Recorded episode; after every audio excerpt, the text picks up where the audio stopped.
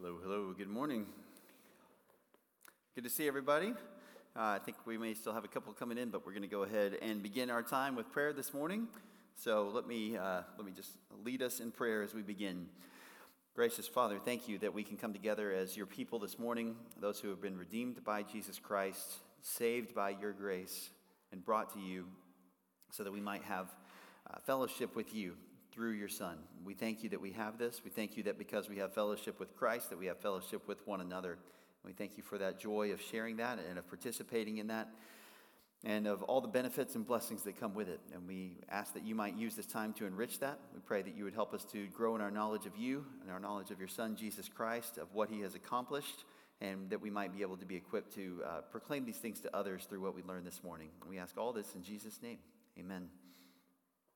Okay, so we are here again to talk about the incarnation of Christ. This is our uh, last uh, Sunday school hour of the year. Next week, we will, during this time, have a time of breakfast, a time of fellowship around some food. So make sure that you're here at the same time and place for that, except we'll be out in the cafeteria. So looking forward to that as well. For this morning, what we want to do is to look at the second half of the sheet that we started last week on the incarnation of Christ. And as you come to this, uh, I can just fill in the blanks for what you might have, what we talked about last time. Uh, the, the incarnation defined is the first part of this. The incarnation defined. And what we learned is that Christ is one person and Christ has two natures. Christ is one person and Christ has two natures. He's fully God, fully God, meaning he, uh, he was God already before his earthly life and then he was both God and man during his earthly life and continues to be both God and man after his resurrection. So he had one nature as God before the incarnation, and then he took upon himself human flesh and became man without in any way ceasing to be God during his earthly life and remains that way from here until forever. So, God and man after his resurrection. Uh, he is fully man. Some things that indicate this. He was born, he had human needs, uh, he grew from childhood to adulthood, he suffered and died, and then he seemed to many to be merely a man. That is to say, that his humanity uh, was almost the thing taken for granted, and it was his deity to the people that saw him, which had to be proved and demonstrated. So, born, he was born, he had needs, he grew, he suffered and died, and then he seemed to be merely a man, even though we know him to be more, and he demonstrated himself to be more than that. Uh, this morning, excuse me, uh, I want to consider a few, first of all, a few ways that the incarnation is described. What does it mean for Jesus to become flesh? Uh, there are a few ways that the Bible commonly refers to this. One of these is simply Christ came into the world, that Jesus Christ came into the world. Uh, 1 Timothy 1:15 says that Christ Jesus came into the world why? Does anyone know? To save who? Sinners. Christ Jesus came into the world to save sinners. And Paul says, among whom I am foremost of all. He came into the world. Uh, John 1 9, there, this, there was the true light which coming into the world enlightens every man. John 3:19. This is the judgment that light has come into the world. And uh, John 11, 27, she said to him, Jesus, Lord, or yes, Lord, I have believed that you are the Christ, the Son of God, even he who comes into the world. And many other such passages. What does it imply for Christ to come into the world? It's a pretty straightforward question, but what does that imply? Okay, to come dwell with us. Yes. What else? Yeah, Stephen. Yeah, he was not in the world. That's right. There was a time when Christ was not in the world. Now, of course, in his uh, in, in his being God the Son, he has always possessed uh, omnipresence, meaning that he has always been in the world and anywhere else in that way as God. But he was not in the world in this way, in the way that the Son of God became man and came into the world. So there was a time when he was not in the world, but then there came a time when he was in the world. And of course, now he is no longer in the world until such time as he comes again and returns into the world. Um, so he came into the world. Uh, a second way that the incarnation is described is that he became flesh. He became flesh. Uh, 1 Timothy 3:16 speaks of he who was revealed in the flesh. He who was revealed in the flesh. Uh, John 1:14 says that the Word did what? Became flesh and dwelt among us. The Word became flesh and dwelt among us. So there is this idea of taking on flesh or taking on flesh and bone. Um, Jesus was not merely a spirit who came into the world and looked like man, but he actually took on the fullness of human flesh. So, for example, when Jesus was resurrected and uh, one of his disciples thought, or all of his disciples thought, that they were seeing a ghost, a spirit, what did he say to them? They thought they were seeing a spirit, and he said, Touch me right? You can, you can see a spirit doesn't have flesh and bone like me or like, like I do. So you can actually confirm by touching, or they could actually confirm by means of touching that he had come into the world and that he wasn't just spirit, but that he took on flesh. And in fact, uh, in the book of First John, John speaks of this kind of thing when he says in uh, 1 John 1 1, what was from the beginning, what we have heard, what we have seen with our eyes, what we have looked at, and what? Touched with our hands concerning the word of life. So we can't do that ourselves now. We can't reach out and touch Jesus, but John and the other apostles did. They were able to do that. And then on that basis, they testified not only to the fact that they saw him and heard him, but even that they touched him, which speaks about his being really and truly flesh. Um, Romans 8 3, Paul puts it in an interesting way. It says, For what the law could not do, weak as it was through the flesh, God did, sending his own Son in the likeness of sinful flesh.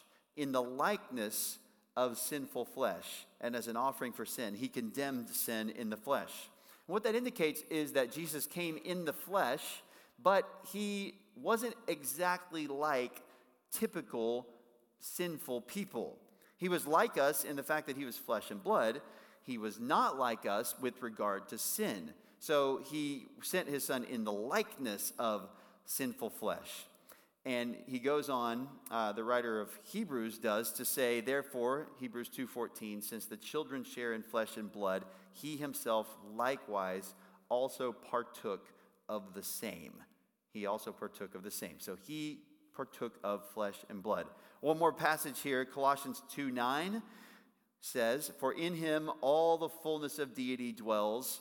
Does anybody know? You youth, do you know what comes next? In him all the fullness of deity dwells where? Anybody? Shout it out. In bodily form in bodily form. I know some of you know it and you just don't want to yell it out, but that's what it says. In him, all the fullness of deity dwells in bodily form. So, all the fullness of deity means completely and totally God. But in bodily form means he actually has a body because he is a man. So, Christ became flesh. That doesn't mean that he stopped being God, it means that he started being man. Uh, so he came into the world, he became flesh. Another way the Bible describes his incarnation is that he was revealed. He was revealed. So Hebrews 9:26 tells us that now once at the consummation of the ages, he has been manifested to put away sin by the sacrifice of himself. Uh, so this would be something where manifested just simply means that before he was not shown or he was not visible, but now he has been. He has been made, to, he's been put out where you can see him. That's what it means to be manifested.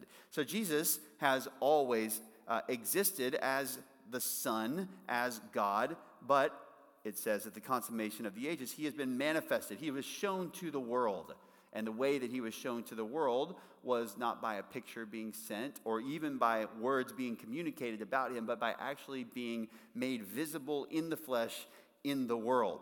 Uh, 1 Peter 1:20 says that he has appeared in these last times. He was foreknown before the foundation of the world, but has appeared in these last times for the sake of you. So then, John can tell us in 1 John 1 2, the life was manifested, and we have seen and testify and proclaim to you the eternal life which was with the Father and was manifested to us. So again, Jesus is with God, just as he was in the beginning, but then he was manifested to the disciples, the apostles, who became eyewitnesses and wrote down all these things to tell us. He was shown to them. This is what it means for him to become man. 1 John 3 5, he appeared in order to take away sins. Uh, 1 John 3 8, the Son of God appeared for this purpose to destroy the work of the devil. So, manifested, appeared, these are the kinds of words that are used to describe him. He is revealed, meaning that you couldn't see him before, but now there was a time when you could see him, and we have the report of that. Christ was revealed. And then the fourth way that the incarnation is described is very simple Christ was born. Christ was born. Galatians 4 4, when the fullness of the time came, God sent forth his son, born of a woman, born under the law and Romans 1 3 tells us that he was born of a descendant of David according to the flesh. So, this is the way that the Bible describes the incarnation. Can you think of any others while we're here? This is just in case, a catch all thing, but any other ways the Bible describes this Jesus being made incarnate.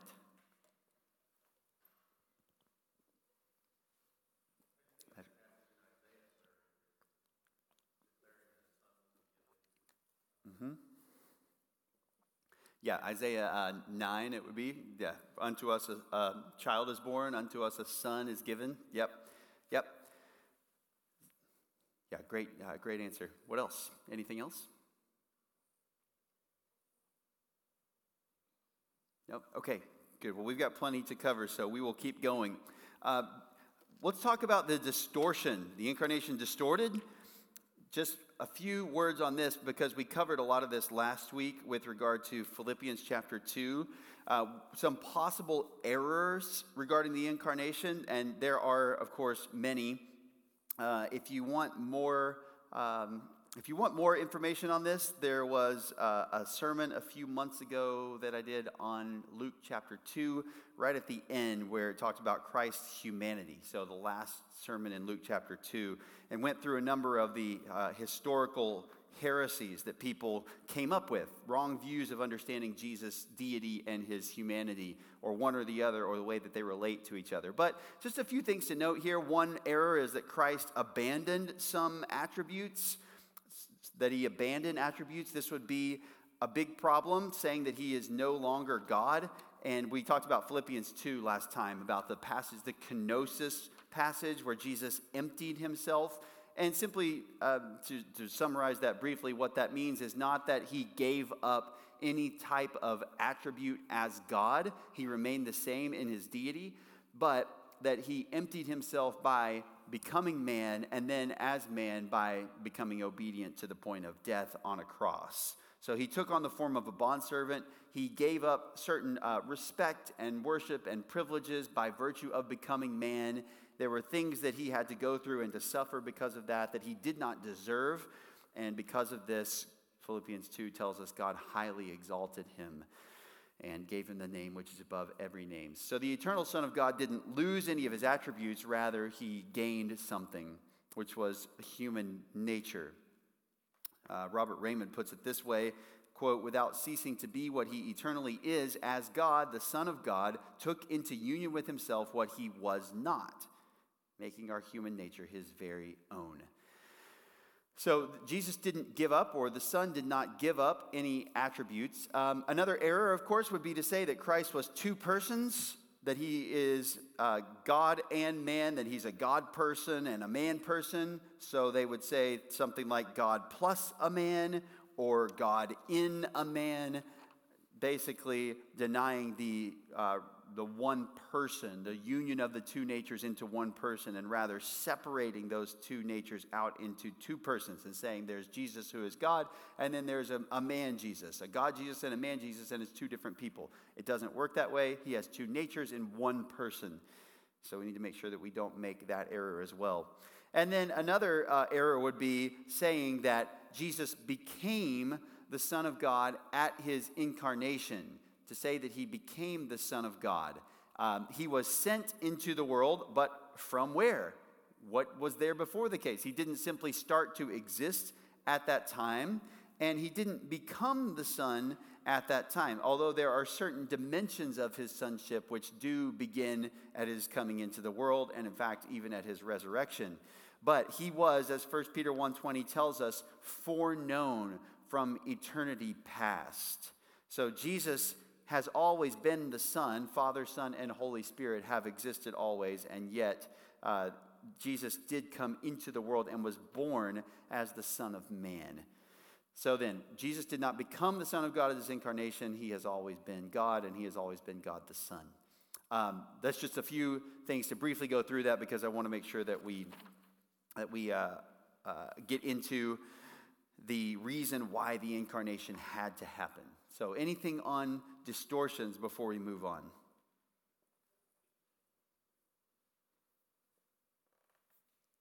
Okay. All right. So we will talk about uh, we'll talk about now why the incarnation is demanded. Why did there have to be an incarnation? And you have some things there in front of you, of course. But if you were just going to say, why did this have to happen? Why did Jesus have to be the God man? Why did he have to come into the world in this way? How would you answer someone who said that? So he had to be, yeah, he had to be tempted. Yeah, Mark? Okay, to pay the price for human sin. That's right. Yeah. Fulfill prophecy. Yes. Okay, you guys are getting all the answers already. This is good. This is good. Yeah, Patrick.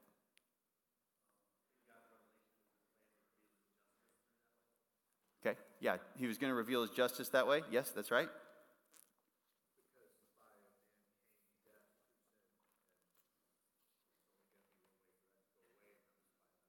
Mm. Yeah, Romans 5, right? Through a man, death came, so through a man, life is going to come. That's right. Okay, very good. So let's talk through some of these things. Uh, the first thing would be to fulfill Old Testament prophecy, as Bridget said. And just there are many of these which uh, imply that there would be someone who came who would be a man and who would fulfill many of these promises of rescuing people that there would be a son. So genesis 3.15 speaks about the seed of the woman. I will put enmity between you and the woman and between your seed and her seed. He shall bruise you on the head and you shall bruise him on the heel now, that's a passage where you wouldn't look at that apart from all later revelation and know all that that was going to entail. And yet, in retrospect, you find that there is someone who was promised and that this someone clearly came to be the serpent crusher, and that is Jesus Christ. He was going to be bruised on the heel by the serpent, but he would crush the serpent. He would bruise him on the head. And um, this is not only taken to to refer to Jesus, but we sort of get in on the party as Romans 16 says that the God of peace will soon crush Satan underneath your feet. So we even get to be involved in this. Just as we will reign with Christ, uh, there is a final defeat that we all get to participate in. But Jesus is the one who is the one who does that. So the seed of the woman, the seed of the woman, from early on, there is promised a coming man who would be the Savior and the one who defeated Satan. Uh, the seed of Abraham, the seed of Abraham, Genesis chapter 12 makes reference to uh, a promise that the, in Abraham's seed, all of the nations of the earth, or all the families of the earth, would be blessed. Now, that idea of seed has many different uh, ways that that plays out in Scripture. It refers to the physical seed of Israel in terms of the, or of Abraham in terms of the nation of Israel. It refers to even spiritual descendants, according to Romans chapter 4. But it also refers uh, specifically to, in, in one of its senses and applications, to Jesus Christ himself, where in Galatians chapter 3, Paul says this. Let me read this to you, uh, where there's a promise that's made. And the promise made to Abraham is about his seed or his descendants. And it says in Galatians 3:16, now the promises were spoken to Abraham and to his seed. He does not say and to seeds as referring to many, but rather to one and to your seed, that is Christ. And he goes out of his way to make sure that we understand that he has in mind here that Jesus Christ is going to bring this blessing to others, that he is going to be the one. And so it's not just a general promise to the seed, the descendants of Abraham, which clearly was fulfilled in other ways in Scripture, but it is also here emphatically that there would be a single person who would come, who would be the one to bring blessing to the nations. So this had to happen. There had to be someone like this, a descendant, a human being who would do this. Uh, there also is going to be the son of David, the son of David. and uh, this is this is B part two here on your outline, I think. So apologies for the typo. But the son of David, there was a promise that was given that there would be a son that would come to David. David would have a son who would sit on his throne. We call this the Davidic what? Covenant. Davidic covenant. God made a covenant with David that his descendant would sit on the throne. This is fulfilled initially in Solomon. It's fulfilled ongoingly through the number of sons, uh, the descendants of David that remained on the throne, so that David would, uh, would ultimately have, a, uh, as Jeremiah says, not lack a man to sit on the, his throne. And that ultimate son of David is said to be the Messiah, the Christ. Jesus. Now, there's an interesting passage about this in Matthew 21, if you want to turn there, excuse me, 22. Uh, just look at that for a moment.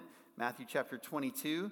And this is at the end of two entire chapters of Jesus being challenged and having questions asked about him that he responds to with brilliance. And eventually, they get to, uh, to the end of all these questions only because Jesus just shuts them down. He keeps shutting down their questions and he exposes the, the flaws in their thinking and he shows that he has an answer, a correct answer, a biblical answer for everything. But then Jesus turns the tables and at the end of Matthew 22, he asks them a question.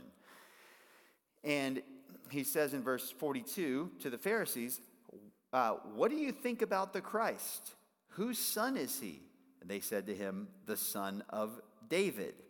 Now, this, of course, is obviously true this is the way that the scripture describes him in, in many places. But he said to them, Then how does David, in the Spirit or by the Spirit, uh, basically speaking in terms of divine inspiration this, in the scriptures, how does he call him Lord?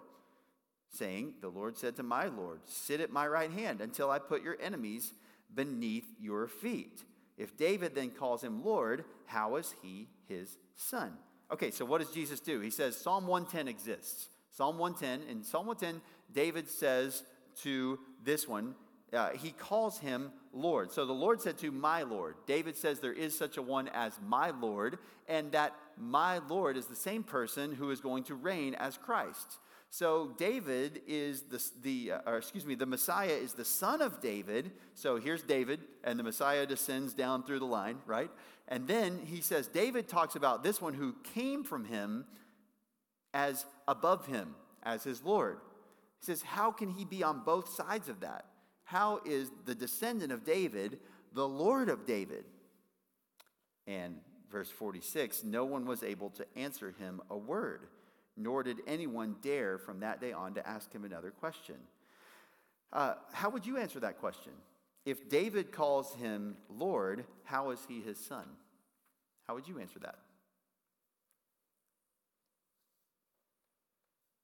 Would you be like the Pharisees and say, I don't know, but I don't want it to be true?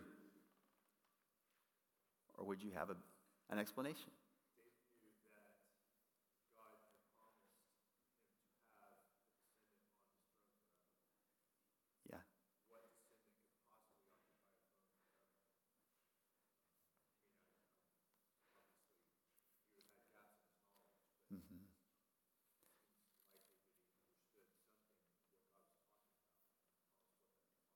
Hmm. So he knew that there was something special about an ultimate son that was coming. There, there was somebody, if this was to, if he was to reign forever, there had to be something about him that was different and distinct, that where he wouldn't just keep uh, having sons that ruled and died and ruled and died and so on. Yes. Yeah, there would have to be something different about him for David to call him Lord. David didn't look at Solomon and, and say, My Lord. He didn't look at Josiah or Hezekiah or any of his other descendants who ruled on the throne and call him Lord. He knew there had to be something different about him. And again, this is not just David speculating, this is David speaking by the Spirit of God. This is prophetic messages, uh, a prophetic message from God. So David says this stuff, and it is true. David calls his own descendant Lord. And of course, the only way that this turns out to be possible is for this one to be not only a physical descendant of David, but also for him to be the Son of God. And so Paul says at the beginning of the book of Romans, uh, listen to the way that he describes the two sides of this. It says, uh, concerning his son, who was born of a descendant of David according to the flesh and who is declared the Son of God with power by the resurrection from the dead, according to the Spirit of holiness, Jesus Christ our Lord. So he's descendant of David according to the flesh. He is the Son of God according to the Spirit of holiness. These two things together describe Jesus Christ. So, according to the flesh, he is the Son of David. According to the Spirit, he is the Son of God and he's powerfully declared to be that by the resurrection from the dead. So, what you have here then is uh, the two sides of this coming together in one person the Son of God and the Son of David, and this is the Messiah. This is the one that is promised, the Son of David. Okay, so he's got to fulfill that. Uh, he also needs to be the suffering servant. The suffering servant.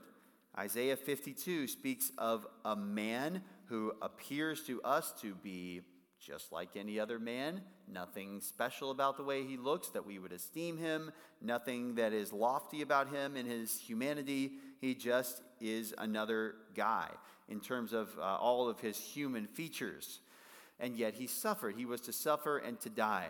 So there had to be a man who would come and do this and who would rescue people. Um, there is another, uh, another passage here where he is described or predicted as the star of Jacob. If you want to turn with me into to the book of Numbers, we'll talk through this here for a minute.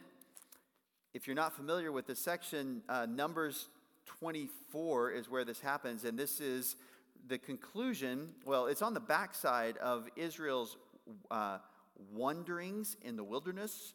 So they go out in the early chapters of Numbers, they're numbered, and then they go out and uh, they refuse to go into the promised land. Numbers 13 and 14. They don't believe that God can take them in. And say the people are too big. And God says, uh, No, you need to go. And Joshua and Caleb say, We need to go. And they say, We're not going to go. And that's really the end of the story because God says, uh, You don't believe me, so you're going to die in the wilderness. And then they say, Oh, no, we'll go now. So then they try to go in and they get defeated right away. So then they wander in the wilderness for some 38 years. They've already been out there for a year or so. And uh, a number of things happen. Well, when you get to the end of that time, you then find yourself in the plains of Moab, Numbers 22, 23, and 24. And God uses this evil and um, badly intentioned pagan prophet named Balaam who is in it for the money and is sent or commissioned by the king of Moab, Balak, to go and to curse Israel. And the Lord appears to him and says, You're not going to do that. You're going to only say what I, what I say. And, you, and uh, I don't want you to go. But then if you do go, you can only say what I say. And this is where Balaam and uh, the donkey come in. You know the story about the talking donkey, right? Uh, and Balaam, the donkey, sees the angel of the Lord who is blocking him and then progressively makes it more and more difficult to go forward.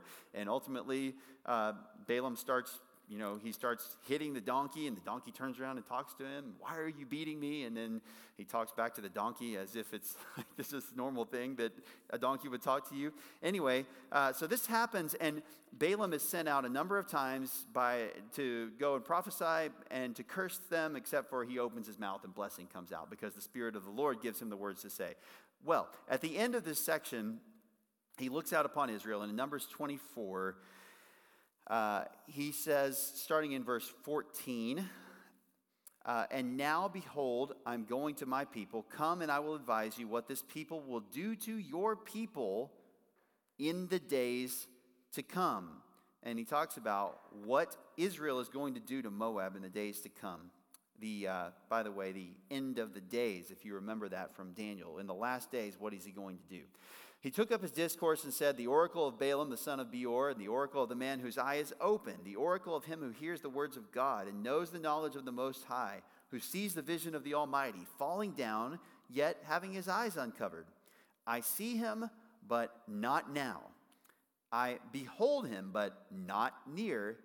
A star shall come forth from Jacob, a scepter shall rise from Israel and shall crush through the forehead of Moab and tear down all the sons of Sheth. Edom shall be a possession, Seir, its enemies, also will be a possession, while Israel performs valiantly. One from Jacob shall have dominion and will destroy the remnant from the city. And what you have here is sort of a, uh, a proto uh, prediction of one particular person who's going to come and be a ruler, a strong military leader who would come out of Israel. He says, I see him, but not now. I behold him, but not near. It's going to happen, he says, in the days to come, in the last days, that this one would come. And there is this promise that Jesus would come and would bring his people rescue and deliverance from all of those who oppose them, including this specific nation who was hostile toward Israel, trying to prevent them from going into the promised land and from going through. So uh, you have a promise of the star of Jacob that is coming. Um, Isaiah 7:14, the son of a virgin. Isaiah 7:14, um, behold, a virgin will conceive and bear a son. And this then is applied in the book of Matthew. So Isaiah 7:14 talks about this. Um, and he, he had to have this to maintain his sinlessness. This was not the cause of sinless, sinlessness, by the way, but the purpose is that God would dwell with us. And so, Matthew 1 22 and 23. Now, all this took place to fulfill what was spoken by the Lord through the prophet Behold, the virgin shall be with child and shall bear a son, and they shall call his name Emmanuel, which translated means God with us. And so you have Mary, who had not known a man, who was not married, and yet she had this miraculous thing take place in her life to fulfill this prophecy that God had made. And then uh, finally, here, as far as fulfilling Old Testament prophecy, the passage that Patrick mentioned earlier, Isaiah 9, verse 6 and verse 7. For a child will be born to us, a son will be given to us, and the government will rest on his shoulders, and his name will be called Wonderful Counselor, Mighty God, Eternal Father, Prince of Peace. There will be no end to the increase of his government or of peace on the throne of David and over his kingdom to establish it and to uphold it with justice and righteousness from then on forevermore. The zeal of the Lord of hosts will accomplish this. So, this is the man who is going to reign on the throne of David, and clearly he is referred to as mighty God, eternal Father. This is an amazing thing for this child to be born and then for him to be referred to as God and for him to be the one that reigns on the throne as the son of David. All of the pieces coming together, the God man who is the Messiah. This is who Jesus is.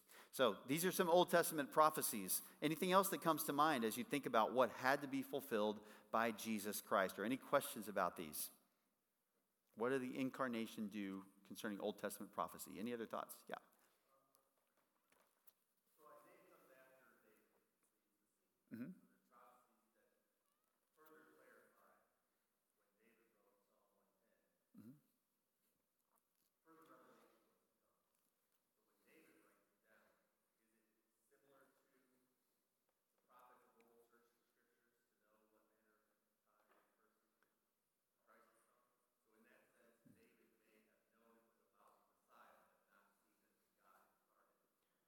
Yeah. Yeah, even David may not have had an exact answer for how his son could be his Lord. He just knew that it was the case. That,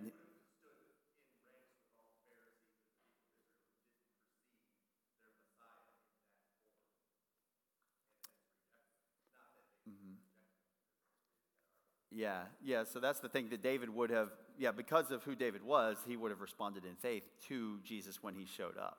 Yeah. Um, but, but yeah, he, uh, would he have known exactly what that looks like? Um, yeah, just just thinking through. Hmm. I mean, uh, probably when you take the composite of all Old Testament scripture, he would know that there would be a man who would come to do this. He would know that his son would be a very special, you know, a special person. And yeah, and then he's he's saying these things. So if he's not already saying this because it's been revealed to him that this, like what that means for his son to be Lord, um, he probably can put those pieces together pretty well uh, just by looking at that. And as you say, 1 Peter 1 refers to people not knowing what person or time that would show up in, but they knew about the sufferings of Christ and the glories to follow. So there was, I mean, David's um, uh, Psalm 22, uh, My Lord, why have you forsaken me? Uh, there's, a, there's a lot there. Uh, we also, well, we, we do know that um, he knew that Christ would be resurrected because Peter talks about that in Acts 2. So he looked ahead to the resurrection of the Christ when he says, You haven't abandoned my soul to decay or allowed your, or allowed your or to Sheol or allowed your Holy One to undergo decay. So David knew that the, um, the Messiah, the Christ that would come from him, would die and be raised from the dead. Um, so did he understand him to be the God man uh, in the way that he has clearly been revealed in the New Testament? Uh, apart from Isaiah, um, apart from Isaiah 9, I'm trying to think of whether we would know. Yeah.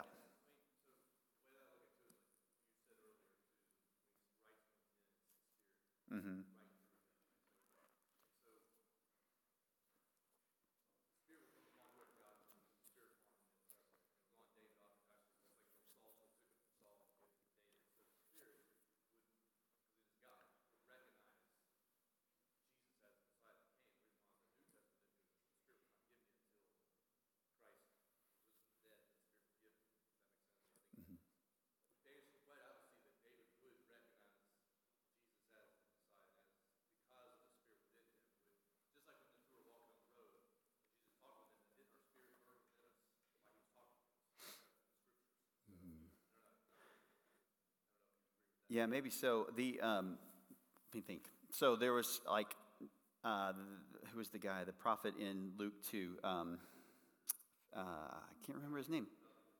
Yeah, yeah, the priest in, in Luke two, Phineas, Simeon. That's right.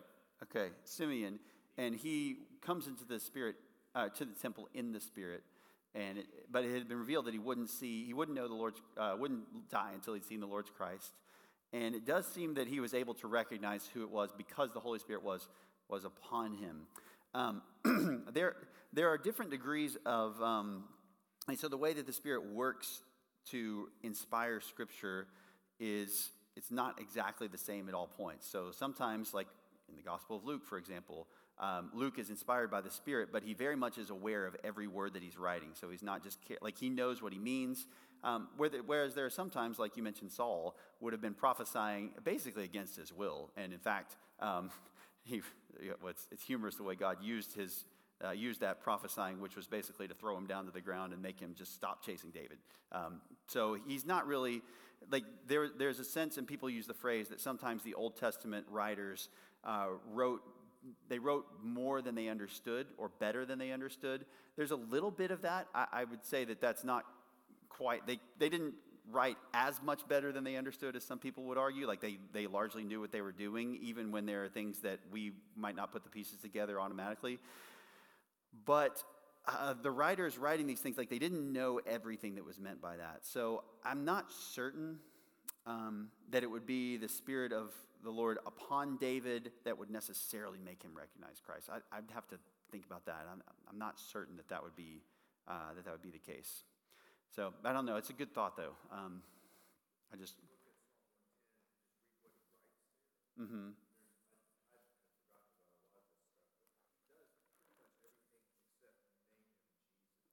Mm-hmm.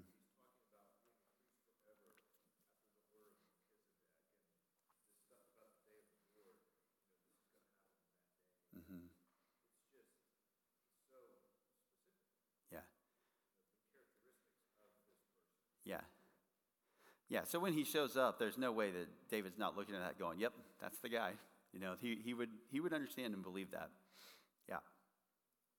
Um, did he put those pieces together and know exactly, you know, that the God man is intended? You probably have to think, yes, if he is referring to him as Lord, then what does that mean? Well, he's talking about, I mean, who is David's Lord? He's got to be God. And then who is David's, uh, David's son? Obviously, he's speaking about the Messiah, and he is a descendant of David. So, yeah, you can put those pieces together pretty well. Yeah. Hmm. No, no, it's not. It's a very unusual and unique person. Um, let's look at some of the, um, the purposes here. So, uh, why did he come? He came to fulfill Old Testament prophecy. So, Old Testament prophecy had to be fulfilled. The scriptures must be fulfilled. It was required. Uh, it was also needed for him to be a fitting high priest, for him to be a high priest. So, Hebrews chapter 2 talks about this a lot. He had to offer himself. There's no way that we could be saved from our sins unless we had the blood of an offering that was actually sufficient and actually of the right kind to pay for our sins. So, what does Hebrews tell us? That the blood of bulls and goats can never do what? Take away sin.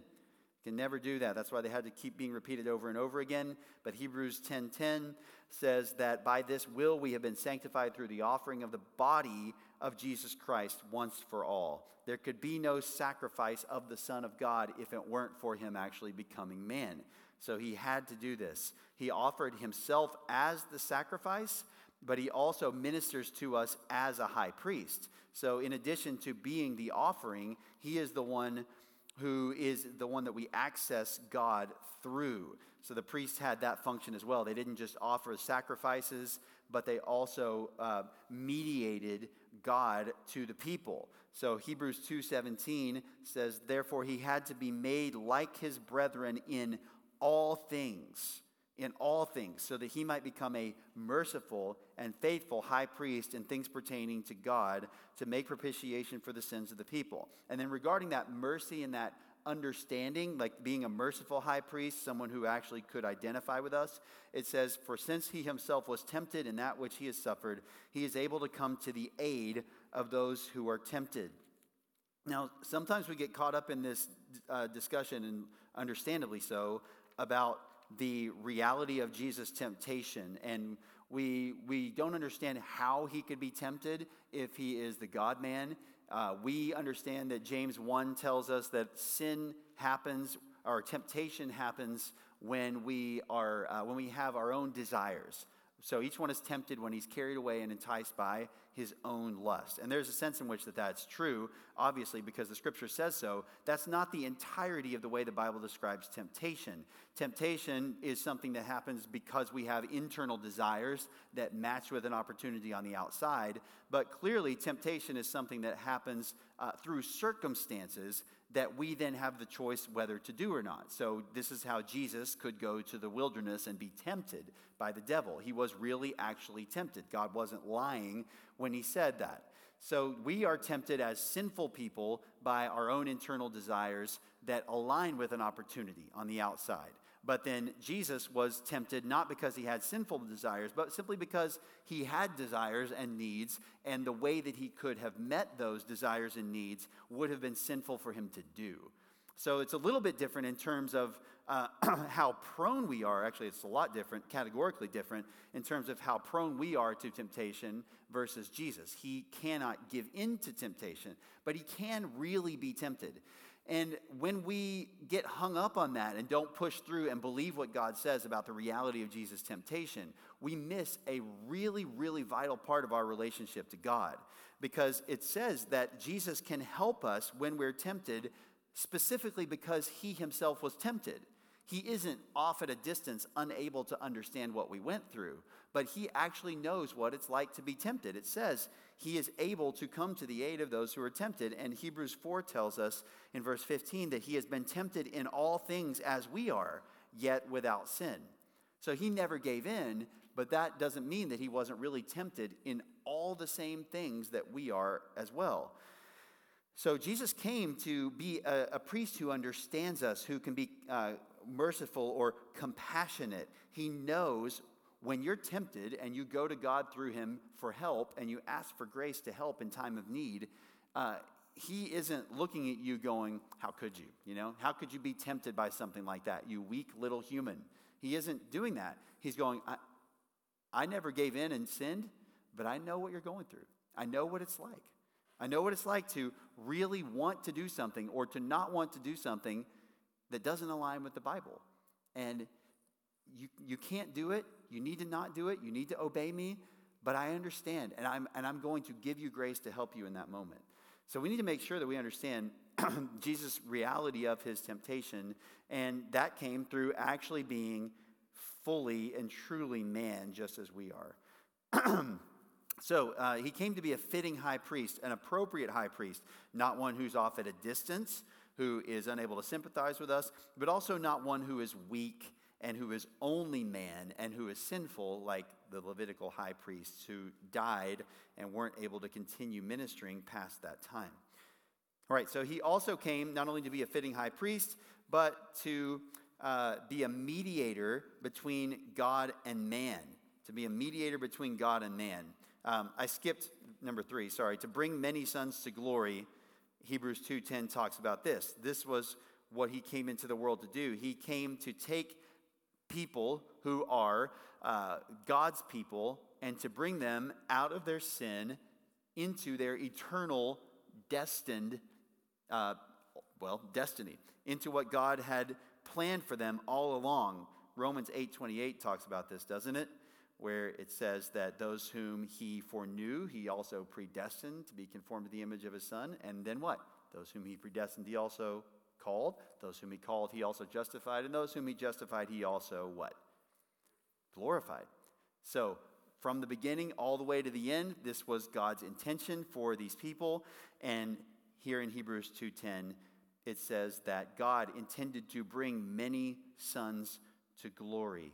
And this was Jesus' role in bringing that about, that he would be the author of their salvation. He would sanctify them. And so Jesus had to become a man to be part of that role as well. Um, so then, number four, to be a mediator between God and man. He had to be a mediator. And uh, 1 Timothy 2 5 says that there is one mediator between God and men, the man Christ Jesus, who gave himself as a ransom for all, the testimony given at the proper time. He was the mediator, the one mediator. We need someone to go between us and God because there's a problem. We started the problem with God, we rebelled against Him. So we need someone to bring us to God. And the way that Jesus did that is not just by bringing us into God's presence as we were, but by dying for us, giving Himself as a ransom so that we might come to him.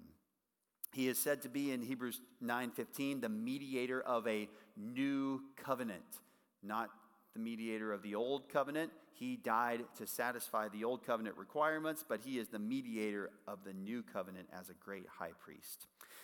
Okay, a few things. Speed round here. Uh, he came to enable God to dwell among his people. This is an entire um, theology that we can trace from the beginning of Scripture through the end, well, uh, where God intends to dwell among his people. So he created man, he's walking in the garden with Adam and Eve, and then sin causes a problem with that. But then God comes back to, uh, to Israel, and they're sinful, but he wants to dwell in the midst of his people. So what does he do? He sets up the sacrifice, sets up the, the, temple, sets up the tabernacle so that he could dwell in the Holy of Holies and so that the people could come near and worship him and he could be in the midst of his people. God wants to dwell among them.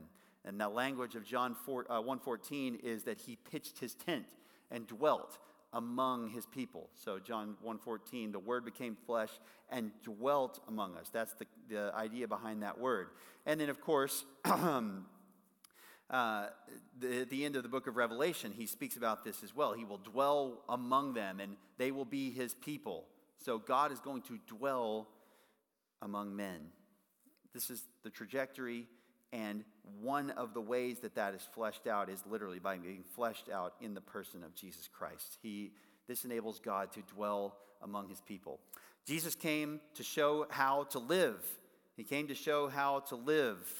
Uh, tell us what to do in everything. 1 John, uh, 1 John 2 6, the one who says he abides in him ought himself to walk in the same manner as he walked. He wanted to show us how to live in all ways, in, uh, as an example of suffering, 1 Peter 1.21, as an example. Uh, he came to, quote unquote, exegete God. You know the word, to draw out God, uh, to show what God is like, to explain him. John 1.18, no one has seen God at any time. The only begotten God who is in the bosom of the Father, he has explained him. And then he came to show us how to have enduring faith enduring faith. Okay, two more things quickly. He wanted, he, he came into the world to overcome the curse of the law. Galatians 4 says that Christ redeemed us from the curse of the law, having become a curse for us. So, those who are under the guilt that came from being uh, disobedient to the law of God, he became a curse instead. Uh, and Galatians 3 talks about that as well.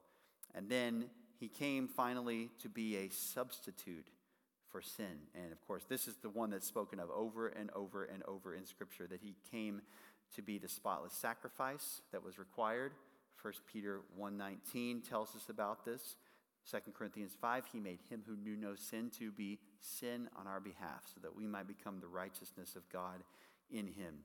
So Jesus did not come uh, as a sinner.